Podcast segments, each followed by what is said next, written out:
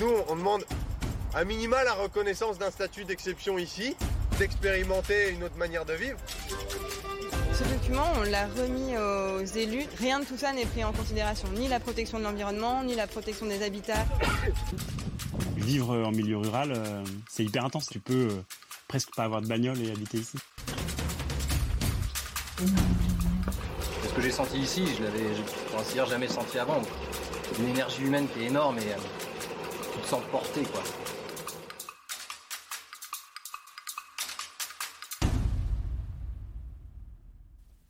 Salut tout le monde, je m'appelle Mathilde et je vous souhaite la bienvenue à Notre-Dame-des-Landes, près de Nantes, pour cette escale sur la route de Slough-Forado.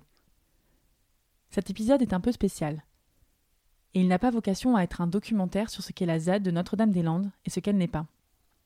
Tout ce que je sais, c'est que je suis arrivée en ne sachant presque rien, que j'ai ouvert grand les yeux et les oreilles, que j'ai écouté celles et ceux qui voulaient bien me raconter, que j'ai mis la main dans la terre, aux côtés d'habitants et d'habitantes et de visiteurs visiteuses de passage, que j'ai beaucoup appris et peu dormi, et que je suis arrivée à la conclusion suivante. Si je voulais raconter la ZAD, dans sa complexité et sa pluralité, alors je devais passer beaucoup de temps le micro à la main, à questionner les personnes qui croisaient mon chemin. Et je n'étais pas tout à fait là pour ça. Malgré tout, j'avais envie de vous parler de cet environnement si inspirant, si marquant pour moi, dans lequel j'ai passé quasiment un mois en juillet dernier, et qui est venu bousculer certaines de mes convictions, et me donner à voir des débuts de réponses, des pistes de réflexion à nombre de mes questionnements profonds. Qui constitue en soi une proposition autre, collective et durable, au système capitaliste. Alors, après réflexion, je vous propose de vous raconter ma ZAD, celle que j'ai découverte et vécue, que j'ai interrogée et rêvée, dont j'ai pu percevoir certaines limites aussi. Elle sera forcément partielle, partiale et personnelle, j'espère vous donner à voir avec le plus d'authenticité possible ce bout de territoire anarchiste, sensible et dur, résilient et fragile, habité et traversé par des êtres multiples et complexes, mais dont j'ai perçu une générosité et une authenticité qui m'a fait chaud au cœur. Allez hop, je vous propose un petit voyage au cœur de la zone à défendre de Notre-Dame-des-Landes, ponctué d'extraits sonores issus de différents médias dont vous pourrez retrouver les références en descriptif de cet épisode. Petit point d'attention, j'ai choisi ces références car je les trouvais pertinentes pour donner corps à mon propos. Ces parenthèses sonores, ainsi que l'ensemble de cet épisode, n'ont pas vocation à représenter précisément ce qu'est ou a été la ZAD dans sa pluralité et sa complexité. Sur ce, belle écoute Juin 2019, l'info du vrai, ZAD, la République en marge. L'idée d'un aéroport dans le bocage nantais remonte à 1974. Une période de croissance et de grands projets publics. Ce terrain est exceptionnellement situé dans une zone, d'une part, où l'urbanisation est très faible, et d'autre part, où la direction des pistes d'envol ne risque pas d'apporter une nuisance sur des territoires où vraiment la densité de population est relativement faible. C'est la naissance du mot ZAD.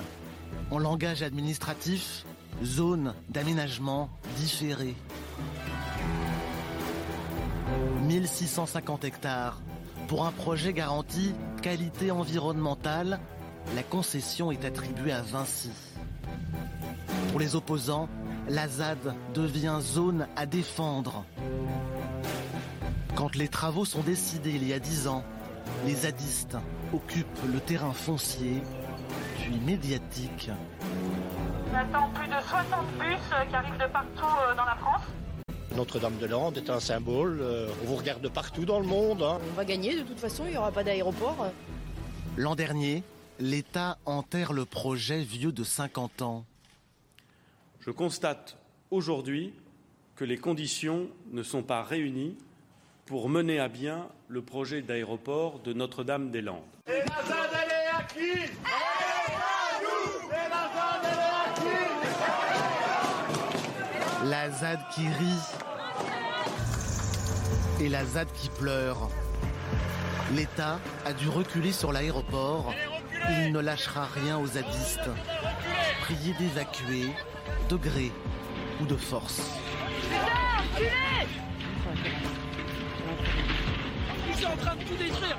Soi-disant qui veulent garder les projets agricoles. Mais c'est une blague Tu vois, ici, il y a nos moutons, il y a nos jardins, ils sont en train de tout détruire. La maison qu'on a construite, dans laquelle j'habite depuis des années, ils sont en train de détruire ça. C'est des ordures.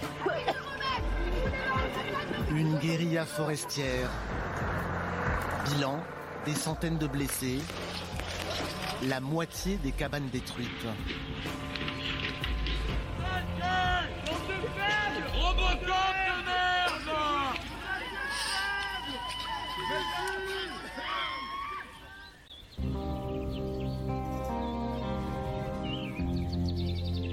Un an plus tard, la plupart de ceux qui sont restés ont signé des conventions d'occupation précaire. C'est le cas de Sarah, installée sur la ZAD depuis 4 ans. Zadiste, euh, ça n'existe plus. Je pense que zadiste, ça, ça a peut-être eu un sens au moment de la lutte contre le projet d'aéroport. Disons que c'est une étiquette où on a beaucoup été stigmatisés. Une somme de gens qui ont une ambition de vivre euh, un territoire comme un commun, euh, qui ont envie de, penser qu'il y a d'autres possibles, qu'on n'est pas obligé d'être droit dans le mur avec le réchauffement climatique. Euh, Je suis paysanne et je suis sincèrement engagée pour que ce territoire continue à vivre et puis qu'il y ait tout un tas de luttes qui puissent fleurir sur la base de ce qu'on va produire ici.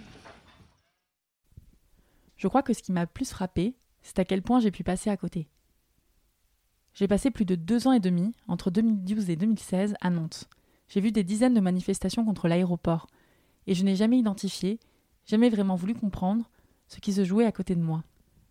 J'imagine que vous êtes déjà toutes et toutes posé la question un jour dans votre vie. Et si on était en pleine Deuxième Guerre mondiale Serais-je collabo, neutre, résistant? Finalement, on se rend compte que bien souvent, on passe à côté de la lutte. Alors certes, j'étais jeune, je faisais mes études, j'étais dans d'autres projets associatifs, j'avais autre chose à penser. Mais je crois que la vérité, simple et brute, c'est que je n'ai pas voulu savoir. Et que désormais, je ne peux que constater les résultats d'une guérilla, de la confrontation entre deux mondes, et remercier celles et ceux qui ont eu le courage de se battre pour préserver un territoire, et essayer de construire une autre manière de faire société. Avant de débarquer à la ZAD, j'imaginais quelques champs, des cabanes de guingois et plusieurs caravanes éparpillées. Il faut savoir que la ZAD, déjà, c'est 310 hectares et plus d'une vingtaine de lieux collectifs. Puis autant vous dire que lorsque je me suis retrouvée face au corps de bâtiment pimpant du lieu collectif de la Rolandière, avec ses belles pierres, sa bibliothèque tout en bois et son phare magnifique, j'étais plutôt agréablement surprise. Car oui, j'ai bien dit phare, qui se dresse à partir d'un pylône électrique de 18 mètres de haut. Le phare, c'est l'un des premiers trucs fous de la ZAD. Il a été construit en 2016 et c'est un magnifique exemple d'architecture. Aucun plan précis, mais un mélange d'idées et de conceptions proposées par une diversité de corps de métier et d'activistes. Le phare, c'était à la fois un outil de défense contre les expulsions et un symbole d'espoir et d'accueil. C'est une manière d'habiter le territoire en construisant, envers et contre tout.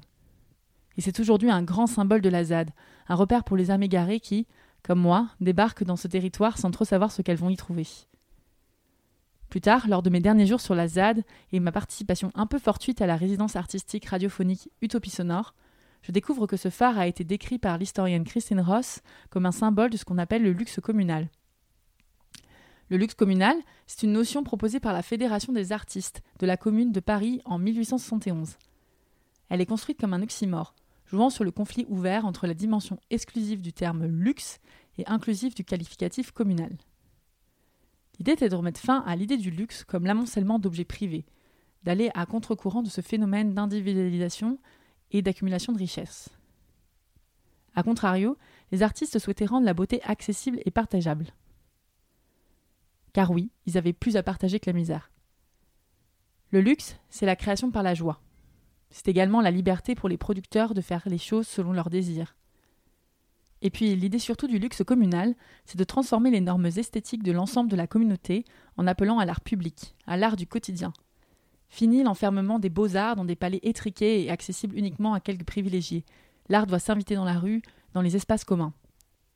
Comme le précise l'auteur William Morris, l'art doit aller au-delà des productions artistiques explicites, de façon à embrasser non seulement la peinture, la sculpture et l'architecture, mais aussi les formes et les couleurs de tous les biens domestiques, la disposition des champs pour le labour et la pâture, l'entretien des villes et de nos chemins, voies et routes. Bref, d'étendre le sens du mot art jusqu'à englober la configuration de tous les aspects extérieurs de notre vie. Je m'arrête là pour le luxe communal et vous invite à lire le livre de Christine Ross, L'imaginaire des communes, et à regarder le film Notre flamme des Landes sur la construction du phare si vous êtes intéressé. On continue la visite? Arrivé donc officiel le 27 juin 2022 à la ZAD avec les yeux grands ouverts et les oreilles bien dressées. Je débarque d'abord dans le lieu collectif des Fosses Noires, qui abrite un dortoir qui permet d'accueillir n'importe qui à l'année pour quelques jours. Car l'un des piliers de la ZAD, c'est cet accueil quasiment inconditionnel. Il suffit de frapper à la porte de l'un des collectifs pour qu'on te propose de t'héberger ou que l'on t'indique un endroit où dormir. Quand on pense à l'énergie qu'il faut pour accueillir un étranger sur son lieu d'activité ou son lieu de vie, ben je dis chapeau. Bien évidemment, chaque lieu a un rapport différent à l'accueil. Il y a celles comme les Fosses Noires qui ont fait le choix d'avoir deux espaces séparés. Le lieu de vie du collectif, qui s'organise comme la majorité des lieux sur la ZAD autour d'espaces communs, situés ici dans un corps de ferme, et d'habitats légers individuels qui sont installés autour du lieu. Et puis une autre partie de la ferme qui constitue l'espace d'accueil, avec dortoir, cuisine et toilettes sèches. La frontière avec les habitants-habitantes est évidemment plus marquée, mais cela permet aussi d'accueillir toute l'année sans s'épuiser, tout en gardant un œil sur les personnes de passage. Et puis il y a le fameux rituel du déjeuner entre voisins-voisines, le lundi midi, qui permet de mélanger accueillants, accueillis et amis. Il y a ensuite des lieux d'accueil comme la ferme de Bellevue, qui est un lieu d'activité plutôt que de vie, mais très fréquenté par plusieurs habitants et habitantes de la ZAD. C'est un lieu qui pratique l'accueil la moitié du mois, mais qui mêle beaucoup plus zadistes et personnes de passage autour des chantiers et des ateliers du lieu. Je n'ai fréquenté majoritairement que ces deux lieux, mais je sais que d'autres collectifs ont fait le choix de n'accueillir que sur demande, ou sur certaines périodes de l'année. Une chose est certaine, accueillir implique d'avoir un collectif solide, mais également d'instituer des règles claires si l'une des personnes qui arrivent sur la zone a un comportement toxique. Généralement, l'une des personnes du collectif se charge de la médiation, et il arrive qu'un individu soit tout simplement exclu du lieu si IL ne prend pas en compte les retours qui lui sont faits. À la ferme de Bellevue, j'ai pu constater à quel point cela pouvait être fatigant pour les personnes du collectif de prendre en charge la vie d'un lieu. En effet, la ferme est à la fois largement utilisée par plusieurs habitants habitantes sur zone, notamment parce qu'elle fait partie d'un des rares lieux avec une douche et une machine à laver, et puis par les personnes accueillies. Et qui dit lieu de passage et d'usage dit parfois non-respect des parties communes, vivre euh, utilisé et non remplacé, désordre et manque de propreté. Et l'accueil de personnes qui ne sont pas toujours très respectueuses du collectif. J'ai notamment assisté à une scène assez violente où une personne qui avait été exclue du chantier d'été et du lieu, et qui repassait le lendemain, se faisait prendre à partie de manière très agressive par les référents et référentes de chantier. Alors certes, ce retour était de la provocation, mais la violence des réactions m'a fait prendre conscience de la fatigue et de la frustration générale des personnes en charge du lieu, et du fait que le point de rupture n'est pas si loin que ça. De manière générale, cette nouvelle expérience de collectif m'a fait bien sentir que la bonne tenue d'un lieu dépendait souvent de la bonne volonté de quelques-uns et quelques-unes. Ce qui reste toujours usant et frustrant. Je crois que personne n'a malheureusement vraiment trouvé la réponse pour sensibiliser chacun chacune au bon respect des communs. Au-delà de la question de l'accueil temporaire, il y a un enjeu particulier à l'accueil des personnes sur un territoire qui se revendique anarchiste, notamment quand ces individus commencent à s'installer pour une durée conséquente. Comment gérer l'éventuelle toxicité, violence, ou même une personne qui a besoin d'un soutien psychologique ou d'un accompagnement spécifique par rapport à une addiction? Aujourd'hui, la ZAD reste un lieu refuge pour beaucoup de personnes, mais également un territoire dans lequel des dynamiques de domination et de violence peuvent s'installer. Surtout quand on ne souhaite pas faire appel au système étatique policier, judiciaire et carcéral. Lors de l'Assemblée générale à laquelle j'ai pu assister, il y a eu le cas d'une dénonciation d'un viol qui avait eu lieu il y a dix ans sur zone, avec un violeur présumé toujours présent à la Z, qui, d'après un témoignage d'un habitant, avait des comportements de prédation sexuelle. La victime, qui ne vivait pas sur place, souhaitait surtout que l'information se diffuse dans les collectifs et sur d'autres lieux, mais dans les faits, comment protéger d'autres victimes d'éventuelles violences? Au final, le violeur présumé avait décidé de quitter la zone. Mais je n'ai pu m'empêcher de me sentir un peu mal à l'aise, qui l'empêcherait demain de violenter une autre femme. A priori, l'exclusion reste aujourd'hui la manière la plus simple entre guillemets de régler un problème comportemental. J'imagine qu'il y a eu parfois des règlements de compte plus ou moins à l'amiable ou des représailles, mais pour moi la question reste entière. Comment s'assurer qu'il y ait une forme de régulation et de sanction définie et appliquée par le collectif, sans faire appel aux solutions étatiques ou sans que s'installe une forme de vendetta? Prenez un stylo, vous avez 5 heures. L'arrivée à la ZAD, ça a été également un choc politique et culturel. Autour de la question des féminismes tout d'abord. À peine arrivé, me voilà participant à un atelier sur la collecte de récits, animé par l'atelier des passages dans le cadre de la présentation de son livre Révolutionnaire. Révolutionnaire, c'est un assemblage de six récits de vie de femmes des années 70 et 80 qui ont participé à des luttes sans même parfois en avoir conscience, dans l'idée de maintenir une mémoire et de compter la vie de toutes ces femmes trop souvent oubliées par l'histoire. Au-delà de cet ouvrage, l'idée était de permettre, dans un atelier en mixité choisie, de libérer la parole autour de la question des récits de vie et de l'engagement. Bien évidemment, j'étais plus qu'enthousiaste de découvrir leur méthode de collecte de récits par rapport à mon propre projet de podcast. Puis finalement, me voilà dans la posture de devoir parler de moi et de mon engagement. L'exercice n'était pas évident, mais j'ai pu découvrir la puissance de l'écoute et du partage dans un cercle de femmes. Une belle matière à réflexion sur le potentiel du cercle de parole en mixité choisie. Au-delà de cette expérience, je n'aurais jamais imaginé trouver sur la ZAD un tel activisme féministe. Même si, après réflexion, cela fait sens. Pour des collectifs qui questionnent les rapports de domination, remettre en cause le patriarcat ne fait pas exception. Alors au-delà des poils sous les bras, des corps libérés et des formes inclusives dans l'écriture et l'oralité, je trouvais extrêmement rafraîchissant le fait qu'un territoire entier s'empare de ces questions et tente de libérer la parole largement sur ces sujets, via des ateliers et des événements, mais propose également plusieurs solutions pour contrer le sexisme et la domination masculine. Collectif et chantier en mixité choisie, groupe d'action pendant les gros événements qui met en place de l'affichage, des équipes et un numéro d'urgence pour accompagner les participants et participantes en cas de comportement toxique ou d'événements malheureux.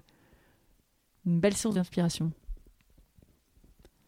La ZAD, ce fut aussi la rencontre avec un territoire anarchiste. Mais avant de vous en dire plus à ce sujet, je vous propose d'écouter un petit extrait de l'excellent épisode de Culture 2000 sur l'histoire de l'anarchisme. Je vous recommande d'ailleurs chaudement ce podcast qui permet de recontextualiser beaucoup de périodes, pensées et mouvements historiques. N'hésitez également pas à écouter le deuxième épisode de mon podcast qui parle d'anarchisme avec l'activiste Shinobi. A tout de suite Aujourd'hui, on utilise beaucoup le mot anarchie pour définir euh, le chaos, c'est un mot péjoratif. Tancred, toi, tu as fait un long documentaire qui s'appelle Ni Dieu ni Maître, euh, qui retrace toute l'histoire de, de l'anarchisme. Pourquoi est-ce que tu as voulu te pencher sur ce sujet? Et plus généralement, pourquoi est-ce que c'est intéressant de parler de l'histoire de l'anarchisme? Oh, mais C'est sans doute la pensée euh, critique aujourd'hui qui permet de de, de s'attaquer entièrement au système capitaliste et à sa dimension globalitaire. Donc c'est très intéressant. Effectivement, l'anarchisme, c'est un courant de pensée qu'on connaît peu en réalité, qu'on a mm. souvent caricaturé. Par le chaos. Euh, donc, euh, euh, par le chaos, par, par le traiter à la manière de faits divers, c'est-à-dire qu'en parlant des poseurs de bombes, ou en, en, réduisant son influence internationale. Tu le rappelais tout à l'heure, mais il y a un anarchisme au Japon, il y a un anarchisme latino-américain très important. donc, c'est vraiment un, courant international et, et qui a une évolution et une cohérence sur les 150 ans de son histoire. Mm. Et aujourd'hui, c'est celui qui euh, diffuse le plus massivement dans le mouvement social euh, son esprit de résistance, ses idées, ses pratiques aussi. On le voit même euh, en ce moment chez les Gilets jaunes, la critique mm. de la hiérarchie, de la représentation, mm. critique des partis, viennent de cette pensée libertaire. Alors, Yohan, tu nous as dit tout à l'heure que c'était un courant politique, mais comme on a un invité sous la main, bah, on va le mettre à contribution. Est-ce que tu peux compléter cette définition, Tancred Oui, alors bah, pour la compléter par des citations, Élisée Reclus disait que l'anarchisme, c'est la plus haute expression de l'ordre, donc c'est vraiment l'antithèse du désordre et du chaos. Normand Baillargeon a écrit euh, dernièrement euh, un livre qui s'appelle, enfin qui essaie de définir l'anarchisme comme euh, l'ordre sans le pouvoir. Mm. En fait, l'anarchisme c'est d'abord une critique du capitalisme, de, de, tous les systèmes d'exploitation, de domination et d'aliénation, et c'est la proposition de la création de relations sur un autre mode qui est celui de la libre association des individus entre eux. Euh, avec cette idée que euh, l'anarchisme a une définition qui est positive de la liberté, c'est-à-dire que la liberté euh, n'est pas la liberté des autres n'est pas ce qui entrave ma liberté ou ce qui mm. la, la, limite, mais au contraire la liberté des autres est ce qui étend la, la mienne à l'infini. Et cette liberté suppose une égalité. Et donc il y a un lien qui est indissoluble entre liberté et égalité dans l'anarchisme, qui est posé dès l'origine et qui va servir en, en, quelque sorte de socle à toute, cette, à toute sa pensée. Évidemment, les deux étant réunis par l'idée de fraternité. Donc on retrouve même les, mots d'ordre de la République euh, dans l'anarchisme. D'ailleurs, la sacrée République est anarchiste, hein, je crois. Si j'avais déjà entendu parler d'anarchisme et de municipalisme libertaire, je n'avais jamais vraiment eu l'occasion de voir à l'œuvre ces préceptes sur un territoire et un écosystème. Ce qui m'a impressionné, c'était le nombre de personnes pour lesquelles la résistance est quasiment identitaire. Des individus qui, toute leur vie, se sont retrouvés dans des manifestations altermondialistes contre le G7 ou le FMI, dans des blocus, ont monté des squats et des ZAD, ont participé à des démantèlements industriels. Qui ont vite compris que rien de bon ne sortirait du système capitaliste, de la mondialisation à outrance. Qui considèrent le gouvernement et la République comme des machines à broyer et à dominer. Et que la police se fait relais d'une violence étatique, qu'elle domine plutôt que de protéger. En tout cas, que la solution est dans le local, dans la création de territoires autonomes dans la gestion de leurs ressources. Là-bas, j'ai entendu parler de toutes sortes de luttes, et j'ai réalisé à quel point des projets aberrants fleurissent partout. Aéroports, fermes-usines, barrages, entrepôts, centres commerciaux, que de constructions qui, au moment de la sixième extinction de masse, continuent à artificialiser les sols, à accaparer les terres, à détruire des écosystèmes. Je vous invite d'ailleurs à jeter un œil à la carte des luttes contre les grands projets inutiles créés par Reporter pour vous rendre compte à quel point tout cela maille l'ensemble du territoire. Sur place, j'ai aussi entendu parler de mouvements collectifs inspirants qui cherchent à redessiner les dynamiques de lutte. Les soulèvements de la Terre, par exemple, qui organisent la résistance en proposant un agenda d'action concrète contre les industriels à l'échelle nationale et qui se fait relais de luttes locales. Il y a aussi le laboratoire d'imagination insurrectionnelle, créé en 2004 dans un squat londonien par deux personnes qui vivent aujourd'hui sur la ZAD, Jed Jordan et Isabelle Frémaux. L'idée de ce laboratoire est d'organiser des mouvements de désobéissance de masse, en explorant des formes d'art activiste, en naviguant, je cite, entre performance et pédagogie, protestation et poésie. Avec l'idée que le rôle de l'art dans le capitalocène ne peut plus être de montrer le monde aux gens, mais de le transformer ensemble. Il y a également les chantiers pluriversité de reprise de savoir, portés par des militants et militantes de l'éducation populaire et des activistes engagés dans des lieux et des expériences visant à la reprise d'une autonomie politique et matérielle. L'idée de ce projet est de se réapproprier, à travers des chantiers, des savoirs habitants, des savoirs sensibles, des savoirs de subsistance, toutes sortes de savoirs terrestres ancrés dans des manières d'habiter et de faire société. Bien évidemment, j'ai aussi pu observer des revendications et comportements au nom de la liberté qui sont venus me questionner. Des individus qui nient toute forme de travail ou d'investissement dans le collectif, mais survivent grâce à la ZAD et l'effort de quelques-uns et quelques-unes. Des personnes qui souhaitent atteindre un minimalisme et une autonomie la plus importante possible, rester anonymes, ne plus avoir de compte bancaire ou tout autre instrument d'identification ou de contrôle, et qui du coup sont en désaccord avec toute démarche de légalisation et de négociation avec le gouvernement. Et pour la plupart, des personnes qui questionnent un système dominant, spéculatif, consumériste, et qui œuvrent pour proposer des alternatives durables, tout en officialisant des activités sur zone, et en négociant des baux avec la préfecture. Et ce qui est certain, c'est qu'aucune démarche n'est vraiment parfaite, il ne fait l'unanimité.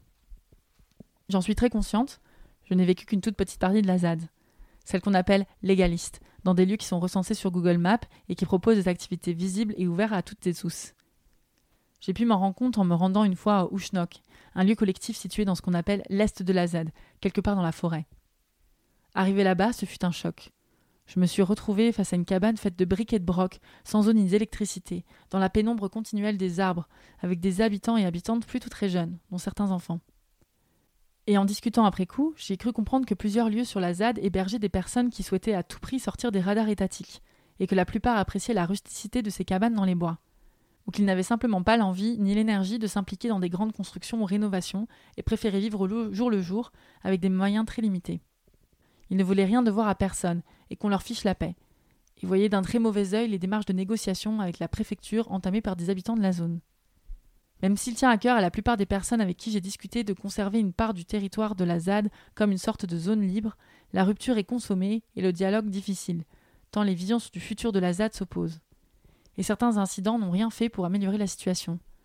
J'ai entendu parler d'actes de vandalisme au niveau de l'école qui est en train d'être construite, ou de coups de feu d'intimidation. J'ai pas les détails, mais j'ai pu constater qu'une partie des zadistes manquait systématiquement à l'appel de certaines discussions ou décisions. Quant à savoir si cette exclusion est voulue ou provoquée. Au-delà de toutes ces réflexions, j'ai pu vivre des dynamiques collectives et des propositions de fonctionnement concrètes très inspirantes, qui venaient faire contre-pied à la société marchande capitaliste. Le prix libre, par exemple. Imaginez donner ce que vous voulez pour consommer des œufs, des légumes, des crêpes, du fromage, du pain. Imaginez un non-marché, un rendez-vous hebdomadaire où toutes sortes de vivres sont proposés gratuitement ou à prix libre. Imaginez un free shop, une sorte de petit Emmaüs où tous les vêtements sont à disposition des habitants et habitantes. Imaginez un accès gratuit et illimité à des espaces et du matériel commun. Une forge, un garage mécanique, un moulin, une scierie, un atelier de réparation de vélos, ou encore du matériel agricole via la curcuma, inspiré des cumas. Les CUMA, ce sont des formes de coopératives agricoles permettant aux agriculteurs et agricultrices de mettre en commun leurs ressources afin d'acquérir du matériel. La curcuma propose également la mise en commun de matériel agricole, mais sans achat initial, puisque les machines proviennent de récupération ou de dons. Chaque utilisateur-utilisatrice a donc simplement besoin de payer un forfait lié à la consommation énergétique et l'usure de matériel. Une autre vision anticapitaliste tout aussi rafraîchissante, c'est le rapport au savoir. Ici, l'idée est simple, la connaissance ne se monnaie pas. Tous les habitants et habitantes sont libérés de l'idée que si elles ne sont pas les uniques détenteurs et détentrices du savoir, alors elles ne prendront pas leur place ni leur légitimité. Du coup, adieu le stage d'initiation à la menuiserie à 500 euros les trois jours. Il suffit de venir aider sur les chantiers pour se former en pratiquant. Le principe est gagnant-gagnant. Vous œuvrez pour la rénovation d'un espace collectif ou une production artisanale ou maraîchère, et en échange, vous apprenez. Et en plus, vous avez le gîte et le couvert. Il y a une véritable émulation collective, portée sur le partage du savoir et la solidarité, que j'ai trouvée particulièrement inspirante. Pour ma part, je me suis initiée à la maçonnerie, à la charpente, et j'aurais même pu apprendre le tour à bois ou la forge si j'avais eu le temps. Un vrai bonheur pour la personne avide de connaissances que je suis. On m'a beaucoup posé la question une fois que j'avais quitté la ZAD. Alors ce territoire, autonome ou non? Bah, La réponse est non, malheureusement. Parce qu'avec 150 habitants habitantes à l'année et presque le double pendant certaines périodes, il faut un paquet de légumes. Et ce malgré les parcelles des rouges et noirs, de la riotière, de la hulotte ou de la grande Noé. Parce que des fruitiers n'ont été plantés que récemment et mettront du temps à donner. Parce qu'on manque toujours de forces vives pour la production de nourriture. Et puis nombre sont les collectifs qui ne veulent ou ne peuvent pas faire sans l'eau et l'électricité du réseau. Il ne faut pas non plus l'oublier, la ZAD est aujourd'hui largement subventionnée par le RSA, ce qui vient questionner toujours le rapport au système. Certes, tout ce qui est produit et pensé sur la ZAD est créateur de valeurs, valeurs non reconnues pour la marchandisation capitaliste. Mais aujourd'hui, comment œuvrer pour maintenir un système de solidarité basé sur les cotisations sociales? Comment soigner? Comment soutenir des personnes non valides, âgées ou malades? Des questions toujours en suspens et jamais vraiment évidentes. Ce qui est particulièrement intéressant sur la ZAD et sur toute autre zone à défendre habitée durablement, c'est que les personnes se sont réunies contre un ennemi commun.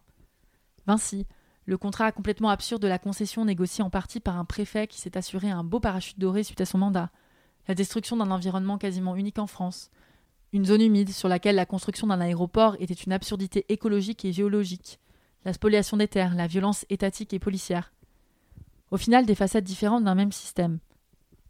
Si les récits de la lutte divergent, tout le monde s'accorde sur un point. Voir autant de personnes différentes avec des affinités politiques et des visions du monde divergentes se battre ensemble, c'était juste dingue. En 2018, beaucoup d'espoir s'effondrent. La fin du projet de l'aéroport oblige le mouvement à prendre une décision. Continuer à résister, malgré la menace toujours plus forte de représailles policières, avec des agents qui envahissent certains jardins de collectifs et menacent les habitants habitantes Commencer à négocier face à un gouvernement qui promet de laisser en paix une fois un accord trouvé, et ce malgré la défiance d'une partie du mouvement. Rouvrir la fameuse route des chicanes, qui permet aujourd'hui d'empêcher l'accès à une partie de la ZAD et de lutter plus facilement, mais qui est une condition sine qua non de tout dialogue avec la préfecture. La décision finit par se prendre par une partie des gens, sans consensus et assez rapidement. On rouvre la route des chicanes. Et comme vous l'avez entendu dans l'extrait sonore de l'info du vrai, c'est la Bérésina. Destruction, expulsion, une partie de la ZAD est complètement radiée de la carte. Un événement vécu encore par beaucoup comme une trahison d'une partie de leur père, et qui empêchera le territoire d'une rupture irrémédiable de dialogue. En un an, des conventions d'occupation temporaire et des baux ruraux sont négociées pour pouvoir continuer des activités sur zone, et un fonds de dotation est constitué dans l'idée de pouvoir un jour acheter des bâtis et des terres. Pour l'instant, la préfecture refuse de vendre, et les négociations sont âpres. L'accord sera probablement la conclusion de baux amphithéotiques sur 30 ans, avec un budget de la préfecture pour que les occupants puissent mener des projets d'éco-rénovation des bâtis. En tout cas, voilà la ZAD aujourd'hui avec peut-être son plus gros challenge. Comment faire corps ensemble? Comment s'assurer de ne pas reproduire les mêmes mécanismes de domination? Comment prendre des décisions collectives, sans imposer?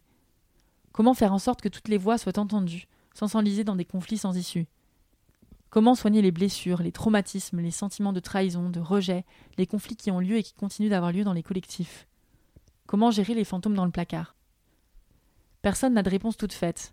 Parce que si on savait comment gérer ce putain de facteur humain, le monde serait sans doute très différent. Ce qui est certain, c'est que plus on en discute, plus on libère la parole sur ces sujets, plus on crée et on maintient des rituels collectifs, alors plus on arrive à fluidifier les interactions et à gérer au mieux les tensions. J'ai trouvé particulièrement intéressant que s'organisent sur la ZAD deux groupes de travail sur ces sujets. Un groupe prénommé Soin Soin, qui s'est attelé à la lourde tâche de collecter les ressentis de nombreux habitants habitantes par rapport à l'ensemble de l'organisation collective et qui souhaite proposer des moments et rituels autour du soin, et un autre groupe qui s'appelle Architecture du mouvement et qui cherche à repenser la manière dont se structurent et se communiquent les prises de décision. Un sujet assez stratégique, surtout à l'heure où les assemblées générales sont peu fréquentées et où peu de personnes souhaitent prendre part à la gestion de la ZAD, soit parce qu'elles sont en désaccord, soit parce qu'elles n'ont pas le temps ou l'énergie. En tout cas, je dois dire que j'étais assez surprise par l'Assemblée générale à laquelle j'ai pu assister. Déjà, parce qu'il était demandé aux personnes de se prononcer sur des textes ou des décisions à chaud, sans qu'elles aient forcément pu en prendre connaissance auparavant. Ensuite, parce que certaines discussions auraient dû se faire plutôt dans d'autres contextes, ce qui prolongeait inutilement la réunion. Il n'y avait pas de rôle de gardien du temps ou de distribution de la parole, ce qui faisait que certaines discussions n'étaient pas forcément régulées et se prolongeaient sans que cela se soit vraiment pertinent. Ou il paraissait difficile en tout cas pour certains profils d'émettre des objections. Il y a eu un moment où il y a une sorte de contre-âgé, beaucoup de personnes étant sorties dehors pour débattre de leur côté d'un sujet abordé. Pour moi qui ai eu l'habitude de participer à des réunions militantes avec un agenda régulé et des gestuels permettant de se comprendre sans parole, j'étais un peu abasourdi par ce que je venais de voir. Mais enfin, au-delà de ces deux constats, ce que j'ai trouvé vraiment chouette, c'est la transparence et l'authenticité avec laquelle œuvrent ces deux groupes de travail. Je les ai notamment entendus partager leurs doutes et leurs interrogations pendant un temps d'échange et de débat lors du festival Envie et je reste convaincu que c'est en ouvrant des espaces de dialogue, en toute transparence et honnêteté, sur ces sujets complexes, que nous arriverons à avancer ensemble. Donc bon courage à ces deux groupes pour la suite de leur réflexion. Bon, j'aurai encore probablement mille choses à dire sur la ZAD, mais je vais m'arrêter là. J'ai du mal à réaliser à quel point les découvertes et les rencontres que j'ai faites vont me façonner. Par rapport à tout ce que j'ai pu expérimenter sur la ZAD d'abord, les manières d'être ensemble, les parcours de vie, le long chemin vers l'autonomie, les formes durables de construction et de rénovation avec la paille, l'argile, le bois, la récupération et le réemploi de toutes sortes d'outils et de machines. Et puis tout ce à quoi j'ai pu participer. Car oui, la ZAD, c'est aussi ce territoire d'exploration, de tests, d'échanges, de convergence autour des questions d'anarchisme, d'autonomie, de lutte. Un lieu qui essaie de réinventer les manières de faire collectif et société, de proposer une culture alternative, de cultiver les échanges entre militants, écosystèmes, organisations. Rien qu'en un mois, j'ai vu passer sur ce territoire deux grands événements. Zadanvi, rendez-vous annuel de convergence politique et festive, et Transborder, sur les enjeux migratoires. J'ai vu une programmation qui regroupait des concerts de musiciens musiciennes engagés, des ateliers et conférences sur le féminisme, l'univers carcéral, les discriminations. Et j'ai pu assister à une résidence artistique, Utopie Sonore, qui crée une radio éphémère et engagée. Bref, j'ai été bluffé par l'énergie de dingue qui y régnait. Je me revois encore débarquer là-bas, timidement, il y a quelques semaines, sans oser trop parler de moi, de peur d'être jugée, avec l'impression de devoir apprendre une nouvelle culture. Excité par l'exploration, avide de récits et de discussions, mais bizarrement sans identité, légèrement mortifié de m'être conscientisé à la trentaine, espérant qu'on ne me questionnera pas trop et qu'on me racontera surtout. Je me rappelle m'être demandé et me demander encore comment connecter deux mondes? Ce que j'ai pu être sur la ZAD, à mettre les mains dans la terre et le ciment, à me balader à vélo de collectif en collectif, à parler d'anarchie et de féminisme, à vivre à plusieurs et à presque tout partager, et mon autre vie, en région parisienne, dans une grande entreprise du jeu vidéo, en tant que bobo écolo qui aime son confort matériel. Comment éviter la dissonance cognitive? Quelle place donner à la lutte dans mon quotidien? Comment déconstruire le système en étant dans le système? Ce qui est sûr, c'est que la réponse sera quelque part entre l'écoute bienveillante, le partage engagé et l'attention aux récits individuels et aux dynamiques collectives quelque part dans le commun. Et ce qui est certain, c'est que je reviendrai à la ZAD de Notre-Dame-des-Landes.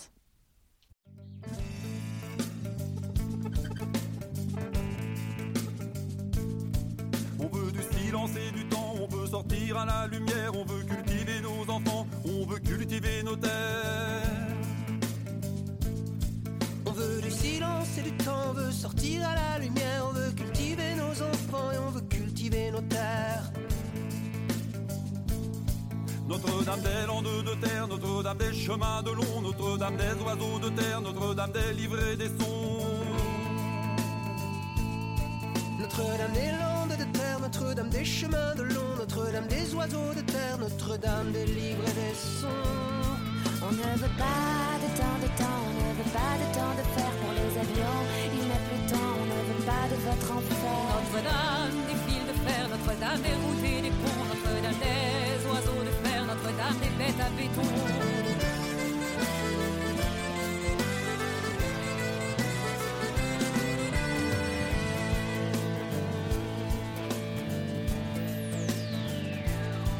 Du ciel est descendu le vent, du ciel est descendu le verre. On ne veut pas que du ciel descende des cendres de mort et de fer.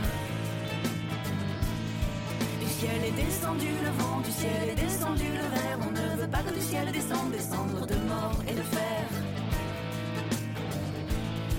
Pas de piste aux oiseaux de fer, pas de fer en place des oiseaux, que c'est triste un monde sans chair, que c'est cher un monde de saut. Pas de piste aux oiseaux de fer, pas de fer en place des oiseaux, que c'est triste un monde sans chair, que c'est cher un monde de saut. On ne veut pas de temps de temps, on ne veut pas de temps de fer pour les avions. Il n'est plus temps, on ne veut pas de votre enfer. Notre-Dame des fils de fer, Notre-Dame des routes et des ponts, Notre-Dame des oiseaux de des à béton.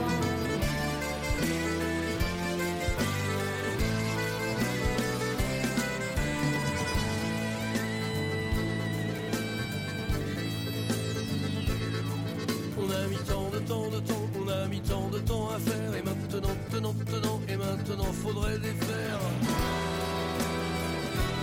On a mis tant de temps de temps,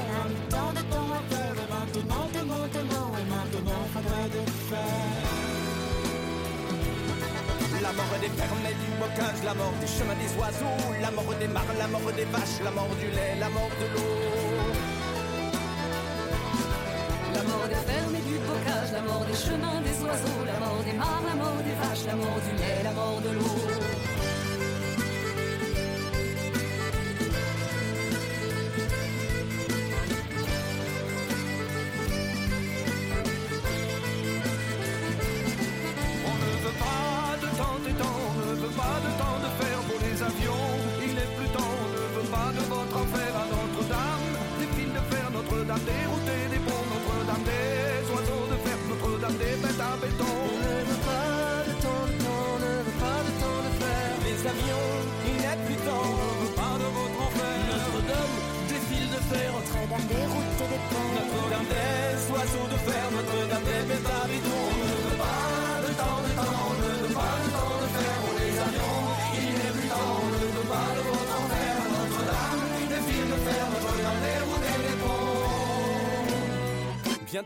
Retour du printemps.